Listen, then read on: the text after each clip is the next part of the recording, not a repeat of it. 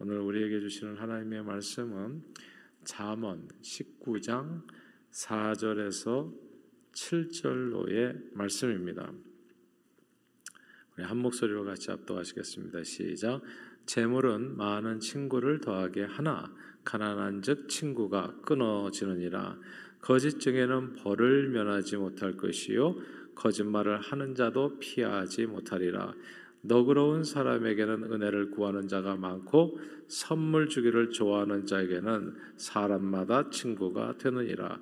가난한 자는 그의 형제들에게도 미움을 받거든 하물며 친구야 그를 멀리하지 아니하겠느냐 따라가며 말하려 할지라도 그들이 없어졌으리라.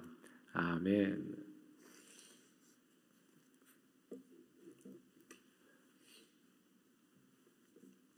어, 어릴 때 저희 집은 경제적으로 이렇게 부침이 좀 심했습니다. 제가 아주 어렸을 때는 이제 부유했었어요. 그래서 여러 형제 중에서 아, 이제 저희 아버님이 큰 아드님이었기 때문에 아, 그래서 홀로 이제 서울에 오셔서 크게 성공하셨지요. 아, 그러니까 어떻게 됩니까? 시골에 있는 동생분들이 이제 다 서울에 있는 저희 아버님 댁으로 이제 오게 되는 거지요. 저희 어머니께서도 그때 미장원을 이제 운영하시면서 이리저리 이제 좀 네, 아, 물질이 그렇게 부족한 편이 아니었던 겁니다. 아, 그때는 집에 사람들로 이제 들끓었습니다. 아, 시골에 있는 아버님 동생들 또 어, 어머님 쪽으로도 이제 또 동생분들 다 서울에 와서 이제 같이 함께 살면서 공부하면서 이제 대학을 졸업하고 이제 그런 아, 그런 모습이었습니다. 아, 그런데 저희 아버님 사업이 부도가 나면서 많은 것이 달라졌습니다. 소유했던 집들이 다 사라지고 이제 단칸방으로 쫓기듯이 들어가게 되니까 그 주변에 있던 많은 사람들이 신기루처럼 그냥 다 한순간에 다 사라졌어요. 형제분들을 포함해서 아무도 찾아오는 사람들이 없었습니다. 아, 누추한 몰골로 가끔씩 이제 어머님과 함께 이제 친척집을 방문하게 되면 아, 이제 아무도 눈치 주는 사람이 없는 것 같은데 자꾸 이제 눈치밥을 먹게 되고 아, 그리고 또 그 집에 오래 머물 수도 없었습니다. 아, 그러다가 또 오직 하나님의 은혜로 사람의 인생이 이제 이렇게 올라갔다 내려갔다 하는 것 같아요. 아버님이 대기업에 이제 취직하게 되셔서 다시 성공 가도를 달리게 되자 사람들이 또 모여들기 시작했습니다. 형제들과의 왕래가 많아졌고요. 시골에서 한 번도 제가 뵌 적이 없었던 분까지도 어떻게 이렇게 물어 물어 저희 집을 찾아서 오셔가지고 며칠씩 혹은 몇 달씩 묵고 가는 경우도 생겼습니다. 이 재물의 많고 적음에 따라서 아, 주변에 모이는 사람들이 많아졌다 적어졌다 했습니다. 오늘 본문 4절이에요. 우리 4절 함께 같이 읽어볼까요? 4절 말씀입니다. 시작. 재물은 많은 친구를 더하게 하나 가난한즉 친구가 끊어지느니라. 아멘. 여기서 재물, 가난, 친구가 더해지고 끊어진다. 이 구절을 주목할 필요가 있죠. 그냥 이거는 그냥 속담이에요. 그냥 인간 삶을 그냥 이렇게 그냥 설명한 내용이에요. 이렇다라는 내용을 재물이란 선도 아니고 악도 아닌데 재물이 많고 적고에 따라서 주변에 모이는 사람들의 숫자가 달라집니다. 저희가 어렸을 때 제가 어렸을 때 학교 다닐 때에는 모두 학교에 요즘은 안 그런다고 그래요. 저희가 다닐 때는 학교에 이제 도시락을 싸가지고 다녔잖아요. 집안이 부유한 아이들은 이제 도시락 통도 달랐죠. 보온 도시락에다가 계란, 진주, 햄, 소시지 그리고 김 어, 평소 우리가 뭐 거의 맛보기 힘든 그런 반찬들이 좀 있었었고요. 그때도 진짜 부자들이 있었던 거예요. 그러니까 뭐 우리 굉장히 어려웠던 시절 60년대, 70년대 뭐 얘기하는 건데 어, 가난한 집 아이들은 대부분 이제 양은 도시락에다가 소리 많이 나는 그 양이 딸그닥 딸그닥 소리 나는 그 양은 도시락에다가 반찬으로는 이제 김치 깍두기가 전부였습니다. 이 점심 때가 되면요 놀라운 일을 보게 되는데 이제 부유한 집 아이 주변으로 아이들이 이렇게 자연스럽게 모여들게 되죠. 싹 이렇게. 예. 그래서 부, 부잣집 아이들은 이제 다른 애들에게 주목을 받게 되고요 자연스럽게.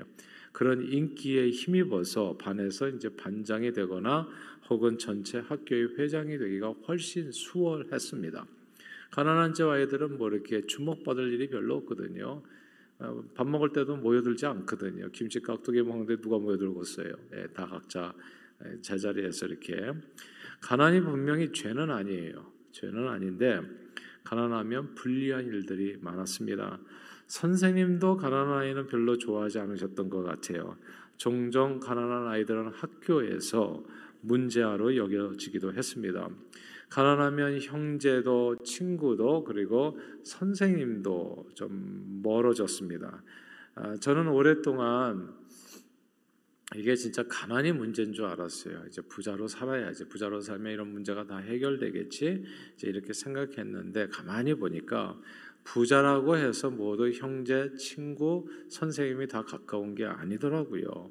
오히려 재물의 많고 적음에 아무 상관없이 형제, 친구들이 모여들고 주변 어른들에게 인정받는 사람에겐 특징이 있었습니다.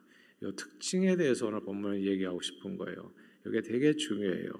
그러니까 보통 축복에 대해서 물권, 인권, 영권 뭐 이렇게 얘기하거든요. 물질적인 축복도 있고 사람이 모여드는 거, 하나님과 사람 앞에 은총을 받는 거, 은혜를 입는 거, 사람들 친구들이 많이 생기는 거, 사람마다 친구가 되는 거, 이거 되게 큰 축복이거든요. 사람의 축복인 겁니다. 사람의 축복이 얼마나 대단합니까? 사실 그래서 사람 경영이라는 말도 나올 정도잖아요. 좋은 사람을 많이 만나게 되면 사업이 크게 성공할 수도 있게 되어지는 겁니다. 근데 이게 사람을 얻게 되는 그 사람들에게는 특징이 있다는 거예요. 이게 지혜라는 겁니다. 그래서 오늘 그 말씀이 그 특징이 오늘 본문 6절에 나오는 거예요. 이 6절이 가장 중요한데 다 함께 6절을 같이 읽겠습니다. 시작. 너그러운 사람에게는 은혜를 구하는 자가 많고 선물 주기를 좋아하는 자에게는 사람마다 친구가 되느니라. 아멘. 야, 주기를 좋아하는 자, 주기를 좋아하는 사람. 여기 요 구절을 주목해야 됩니다. 주기를 좋아하는 자. 요게 이제 지혜예요. 아, 요 지혜로운 사람은 주기를 좋아하는 자는 어떻게 된다고요? 사람마다 친구가 된다고요. 아, 근데 뭘 주냐 하면 은혜, 선물 이런 것들입니다. 아, 선물이라는 게 뭐냐면 받을 자격이 없는 사람에게 자격 있는 사람에게 주는 게 선물이 아니고 상이죠. 예, 그게 선물이 아니고 선물은 볼때 별로 자, 받을 자격이 없어. 저는 뭐 때문에 이렇게 복을 받는가? 받을 자격이 없어. 근데 받을 자격이 없는 자에게 거저 주는 호의를 가리켜서 이걸 선물이라고 얘기하고 또 은혜라고 얘기하거든요. 근데 이 은혜와 선물은 꼭 부자만이 줄 수 있는 게 아닙니다. 우리가 돈만을 호의라고 생각할 수는 없잖아요. 돈도 그 중에 하나가 될 수 있겠지만 가난해도 얼마든지 내가 가진 것으로 무엇이든지 우리가 줄 수 있어요. 줄 수 있고 베풀 수 있습니다. 행할 수 있는 그 호의가 있어요. 재물이 많지 않다고 하더라도 추운 날 뒤따라오는 사람에게 문을 잡아줄 수가 있습니다.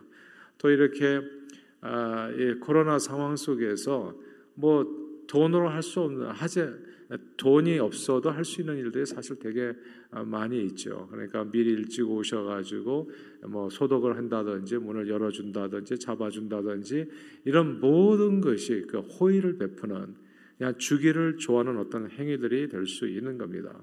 그리고 그런 호의를 받게 되면 어떻게 돼요? 사람은 누구나 다 상대에게 호감을 갖게 되지요. 친구가 될 가능성이 크게 높아지는 겁니다. 재물이 많지 않아도 멀리 여행 떠나는 사람의 집을 봐줄 수는 있잖아요. 예? 집을 봐줄 수 있지 않습니까? 그렇게 주기를 좋아하는 무엇이나 주기를 좋아하고 주게 되면 서로 친구가 될 만나는 사람마다 친구가 될 가능성이 굉장히 높아집니다. 재물이 많은 자라도 선물 주기를 힘들어하는 사람이 있을 수 있고 내가 왜, 왜 제, 쟤를 위해서 밥을 사줘? 뭐 이렇게 얘기하면서 돈이 많아도 아무것도 베풀지 않는 사람이 있다는 얘기죠. 있을 수 있죠. 그러나 재물은 없어도 다른 사람을 위해서 늘 아낌없이 호의를 베푸는 사람도 있습니다. 예수님의 말씀 들어보세요. 예수님이 이렇게 얘기하셨어요. 오리를 가자고 하는 사람에게 심리 가져라. 이게 돈하고 아무 상관없는 일이거든요. 오리를 가자고 하는 사람의 심리를 가져는 거 이게 또 주기를 좋아하는 사람입니다. 그렇게 주기를 좋아하는 사람이 하나님의 은혜가 임한다는 거. 겉옷을 달라고 하는 사람에게 속옷을 내어주는 사람이 주기를 좋아하는 사람 오늘 본문 지혜로운 자라고 볼 수 있습니다. 재물에 많고 적음에 상관없이 내가 할 수 있는 대로 무엇이나 은혜, 선물, 호의를 베푸는 자가 복이 있습니다. 그러므로 재물이 많다고 뻐길 필요도 없고 재물이 적다고 위축되어서 늘 받기만 할 필요도 없는 겁니다. 그러나 각자 처한 환경에서 주어진 여건 속에서 주는 자로 살게 되잖아요. 주기를 좋아하는 자로 살게 되면 반드시 사람의 축복을 받게 됩니다. 이제 인권의 축복. 그러니까 사람이 오게 되면 그러면 사람 경영이 이루어지게 되고 반드시 복을 받게 됩니다. 놀라운 축복을 받게 되고 사람들을 통해서요. 언젠가 이명박 전 대통령의 간증을 들었어요. 오랫동안 제 마음에 기억에 남게 되는데 대통령께서는 어릴 때 아, 집안이 무척 가난했는데 어머니는 잔치 잔치상 제사상을 차려야 되는 이웃 집에 어린 아들을 보내면서 가서 일손을 좀 돕고 오라 이렇게 하면서 이제 보내셨다는 거죠. 근데 조건이 있었는데 잔치 음식에는 손대지 말고 그리고 일만 열심히 하고 오라. 이렇게 말씀하시면서 어린 아들을 갖다가 봉사하고라고 보냈다는 겁니다. 때로 부잣집에서 볼 때, 어, 이 어린 꼬마가 아 그리고 또 가난한 집에서 왔는데 열심히 땀 흘려서 일하는 것을 보고 기특하게 여겨서 이제 잔치 음식을 이제 싸서 줄, 아, 줄 때에는 어머니가 말씀하시기를 일만 열심히 하고 오라고 했어요. 하고 그냥 이렇게 돌아오곤 빈손으로 돌아오곤 했었다는 거죠. 이 일을 통해서 소년 이명박이 배운 것은 딴 게 아닙니다. 여기서 배운 교훈은 가난해도 부자를 도울 수 있다는 겁니다. 우리는 늘 돈이 좀 있어야 무슨 일을 하는 줄 알잖아요. 그러니까 선교 좀 하십시오 하면은 돈 좀 벌고요. 내가 먹고 사는 일 다 해결하고 나중에 가서 언젠가 기회가 되면 이게 다 미루는 거잖아요. 아무것도 남을 위해서 살려고 하는 주려고 하는 생각조차가 없어요. 항상 나, 내가 먼저인데 그리고 남은 것을 주려다 보니까 뭐 그럴 시간도 없어요. 줄 것도 없고 이렇게 된다고요. 그러나 정말 중요한 교훈은 가난해도 부자를 도울 수 있다는 거. 예. 주려고만 한다면 언제든지 줄 수 있다는 거. 재물이 많고 적음에 상관없이 우리는 언제나 남에게 호의를 favor 호의를 베풀 수 있습니다. 시간을 들여서 혹은 몸을 들여서 언제든 내가 가지고 있는 것으로 남을 섬길 수 있습니다. 그러면 무엇이 온다고요? 인권이 온다고. 예, 사람의 축복이 그 사람과 함께 머물게 됩니다. 사도행전 9장에 보면 바비다 혹은 도르가라고 불리는 이제 여제자가 한 명 나옵니다. 이 여인은 가난한 과부였지요. 가난한 과부. 과부는 정말 과거에는 대단히 가난하고 뭐 거지와 거의 진배 없이 그렇게 참 불쌍한 존재가 과부거든요. 가난한 과부였기 때문에 아, 뭐 이렇게 남한테 줄 것이 없죠. 살아 생전에 자기 혼자 자기 몸 하나 간수하기도 힘든데 성경에 보면 이렇게 되어 있어요. 늘 다른 과부들을 위해서 속옷과 겉옷을 지어 입혀 주었다고요. 야, 자기도 진짜 가난하고 죽을 지경인데 아, 그런데 다른 또 가난한 과부들을 위해서 속옷과 겉옷을 지어 입혀 주었던 여인이 다비다라고 하는 여 제자였던 겁니다. 하나님의 사람이었고 크리스천이었어요. 이게 이제 크리스천의 진정한 모습이라고도 볼 수 있는데 내 삶에 많이 있고 없고 상관없이 나는 어떤 사람 주기를 좋아하는 사람이요. 근데 속옷과 겉옷을 지어 입혀 주었다는 것을 우리가 오늘날에는 아 뭐 옷 하나쯤이야. 근데 그게 아닙니다. 예수님 당시에는 겉옷과 속옷이 엄청난 재산이었던 거예요. 그러니까 자기 자신의 재산을 챙긴 것이 아니라 남을 부욕해 하는 일에 쓰임 받았다. 이것이 이제 도로가의 모습이었던 겁니다. 원래 가난한 사람에게는 오늘 성경 말씀처럼 형제도 친구도 선생님도 다 떠나는 것이 가난한 사람인데 도로가는 병들어 죽었는데도 불구하고 수많은 사람들이 그를 떠나지 않았고 오히려 그의 죽음을 애석해 하면서 베드로에게 사람을 보내서 간청해서 도움을 청할 지경까지 되었던 겁니다. 야, 사람이 떠나지를 않는 거예요. 함께 해주는 거예요. 그리고 그 모든 사람들의 열망 가운데 베드로의 기도로 다비다가 어떻게 해요? 다시 살아나게 되죠. 죽은 데서 다시 살아나게 됩니다. 재물이 많고 적음이 아니라 주기를 좋아하는 사람에게는 사람마다 친구가 된다. 오늘 말씀입니다. 은혜를 구하는 자가 주변에 넘치게 됩니다. 그리고 그 삶 자체도 윤택하게 됩니다. 성경은 구제를 좋아하는 자는 풍족하여질 것이요 남을 윤택하게 하는 자는 윤택하여지리라 말씀했습니다.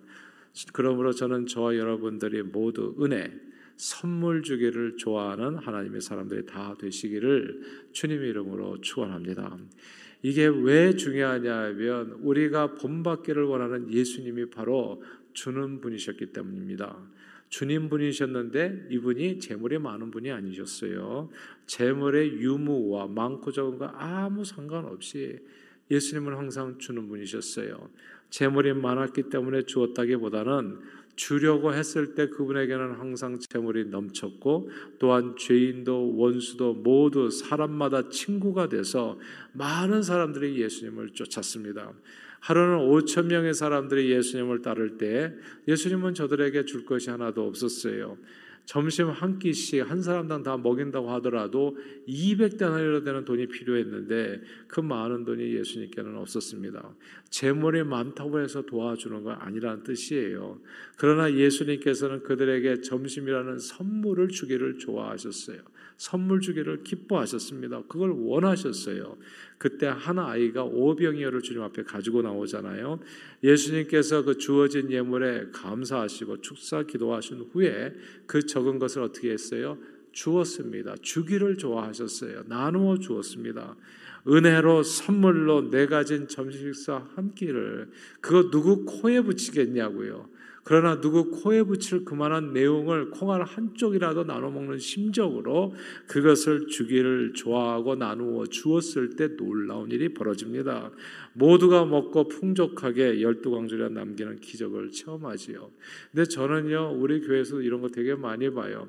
저희 교회에서 사실은 점심 식사가 대단히 좋다는 얘기가 지금 그게 지금 실천을 못해서 좀 안타까운데 제가 좋아지는 이유를 가만 보니까 누군가 그 안에 주기를 좋아하시는 분이 계셨어요.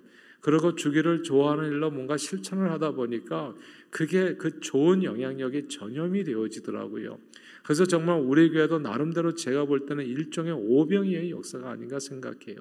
예전에는 많은 점심 친교비를 후원을 하고 투자를 해도 나오는 음식은 항상 부족했었는데 나중에는 점심 친교비는 점점점 줄어가는데 아 그러나 퀄리티는 더욱더 높아지는 정말 이거는 하나님의 놀라운 축복 또 오병의 기적과 같은 그런 사건이 아닌가라는 생각이 들어요. 주기를 좋아하는 사람이 있는 그곳에 천국이 이루어지다 하나님의 나라가 이루어지고 모두가 행복한 공동체가 만들어지는 것을 보게 되는 겁니다. 예수님은 뛰어난 학력이 있었던 분이 아니죠. 그리고 재물이 많은 부자도 아니셨습니다. 그러나 그분은 틀림없이 주기를 좋아하는 분이셨어요. 되게 주는 걸 좋아하는 분이셨어요. 자기의 시간도 재능도 능력도 건강도 삶도 주는 걸 엄청 좋아하시는 분이셨어요. 자신의 삶을 다 들여서 많은 영혼권을 위해서 그렇게 아, 헌신하셨을 때 하나님께서는 예수 그리스도의 삶을 축복해 주셔서 그로 하여금 놀라운 일을 이루게 하셨죠. 인류 구원의 역사. 그리고 모든 입으로 예수님을 주라고 시인하며 그를 따르게 하셨습니다. 예수님을 만나는 사람마다 사람마다 다 친구가 되게 하셨어요. 예수님 당대에서뿐만 아니라 오늘날까지 2000년이 지나도록 예수님을 목숨 바쳐 따르겠다는 사람들이 우리 주변에 한둘이 아닌 겁니다. 예, 보세요. 재물이 많고 적음에 상관없이 주기를 좋아하는 사람이 사람마다 친구가 되고 하나님의 축복을 받아 누리게 됩니다. 오늘 본문 은혜 선물 주기를 좋아하는 자는 사람마다 친구가 된다 말씀했습니다. 물질 축복을 받게 되고 사람 축복이 넘치게 돼요. 사람이 계속 넘치게 됩니다. 아, 이명박 전 대통령의 간증 가운데 아, 그 내용인데요. 더욱 깊은 울림을 주었던 부분이 있어요. 찢어지게 가난하게 사셨던 어린 시절에 이명박 소년이 살던 방 바로 옆에는 칸 하나를 사이에다 두고 거지 가족이 사셨다고 살았다고 하죠. 그 거지 가족은 동양으로 살았는데 그 집 어른이 마을을 한 바퀴 휙 돌고 집에 들어오시면 그냥 밥상 가득 음식이 차려졌다는 겁니다. 그래서 이명박 소녀는 그게 너무나 불공평하게 보였던 게 자기는 그냥 몸이 부서져라 일하는데도 불구하고 먹고 살기가 힘든데 옆집 그러니까 가만 보니까 옆집 거지 가족보다도 못한 거예요. 먹는 것이 입는 것이에요. 그런데 오랜 세월이 지나가지고 아, 이명박 대통령이 이제 사업가로 성공하잖아요. 현대가에서 크게 성공해서 우연히 그 옆집 가족분 중에 한 분을 미국에서 만나게 되셨대요. 미국인가 한국인가. 근데 그분의 말씀이 굉장히 흥미로워요. 그 옆집에 살았던 그 거지 가족의 아, 형제 중에 한 분이 어렸을 때 이 이 가족은 밥도 제때 먹고 옷도 이제 이렇게 이명박 회장님 가족보다도 훨씬 더 잘 입고 다녔다는 거죠. 거지 가족이었는데 동령했는데도 불구하고 훨씬 더 잘 살았다는 겁니다. 보기에 겉보기에. 그래서 어린 시절에 좀 배고프다 그러면 부모님이 더운 밥을 얻어다 먹였고 그리고 춥다 그러면 두꺼운 옷을 얻어다가 입혀 주었다는 겁니다. 그래서 더 훨씬 더 방, 가난한 사이에다 두고 사는데 우리가 훨씬 더 부자다 뭐 이런 느낌으로 살았다는 건데 그렇게 얻어 입으면서 성장했던 어, 자기네는 그때까지도 제 입만 채우면서 살아가고 있는데 허덕이며 이명박 회장님 댁을 보니까 모두 크게 성공한 것 같았, 같다는 아, 그런 간증을 해주더라는 거예요. 아, 예수님께서는 친히 말씀하셨습니다. 주는 것이 받는 것보다 복되다고 하셨죠. 재물의 유무와 상관없이 많고 적음과 상관없이 주기를 좋아하는 자마다 친구가 되고 하늘 축복을 받아 누리게 됩니다. 그러므로 늘 예수 그리스도를 본받아 재물의 많고 적음에 상관없이 주기를 좋아하는 저와 여러분들이 다 되시기를 바랍니다. 물질이 없으면요 재능을 기부하면 되겠죠. 또 재능이 없으면 몸을 움직여서 노동을 기부하면 돼요. 그리고 건강이 없다면 시간을 들이면 되어지는 겁니다. 아무것도 줄 수 없는 사람은 이 세상에 아무도 없어요. 살아 숨 쉬는 동안에 우리는 뭔가는 다 하나님 앞에 받아 이 숨이라도 받아 가지고 있는 겁니다. 그러니까 무엇이든지 쓰임 받을 수 있다는 것. 사도 바울은 그리스도인들을 이렇게 정의했습니다. 우리는 다 가난한 자 같으나 가난한 자 같으나 많은 사람을 부욕해 하고 아무것도 없는 자 같으나 모든 것을 가진 자로다 고백했습니다. 그러므로 늘 하나님께서 내게 주신 것으로 서로를 너그럽게 섬기면서 주기를 좋아하는 저 여러분들 되시기를 바래요. 주기를 좋아하는 그 삶의 태도로 무엇이나 세상을 복되게 하고 사람마다 친구 삼아서 많은 영혼을 주님 앞으로 인도하는 저와 여러분들이 다 되시기를 주님의 이름으로 축원합니다. 기도하겠습니다. 하나님 아버지 주님을 본받아 재물이 많고 적음에 상관없이 언제 어디서나 늘 너그러운 마음으로 우리에게 있는 것으로 선물 주기를 좋아하는 저희들이 되도록 은혜 주셔서 사람마다 친구 삼아 세상을 복되게 하며 많은 영혼을 주님 앞으로 인도하는 저희 모두가 되도록 축복해 주옵소서. 예수 그리스도 이름으로 기도합니다. 아멘.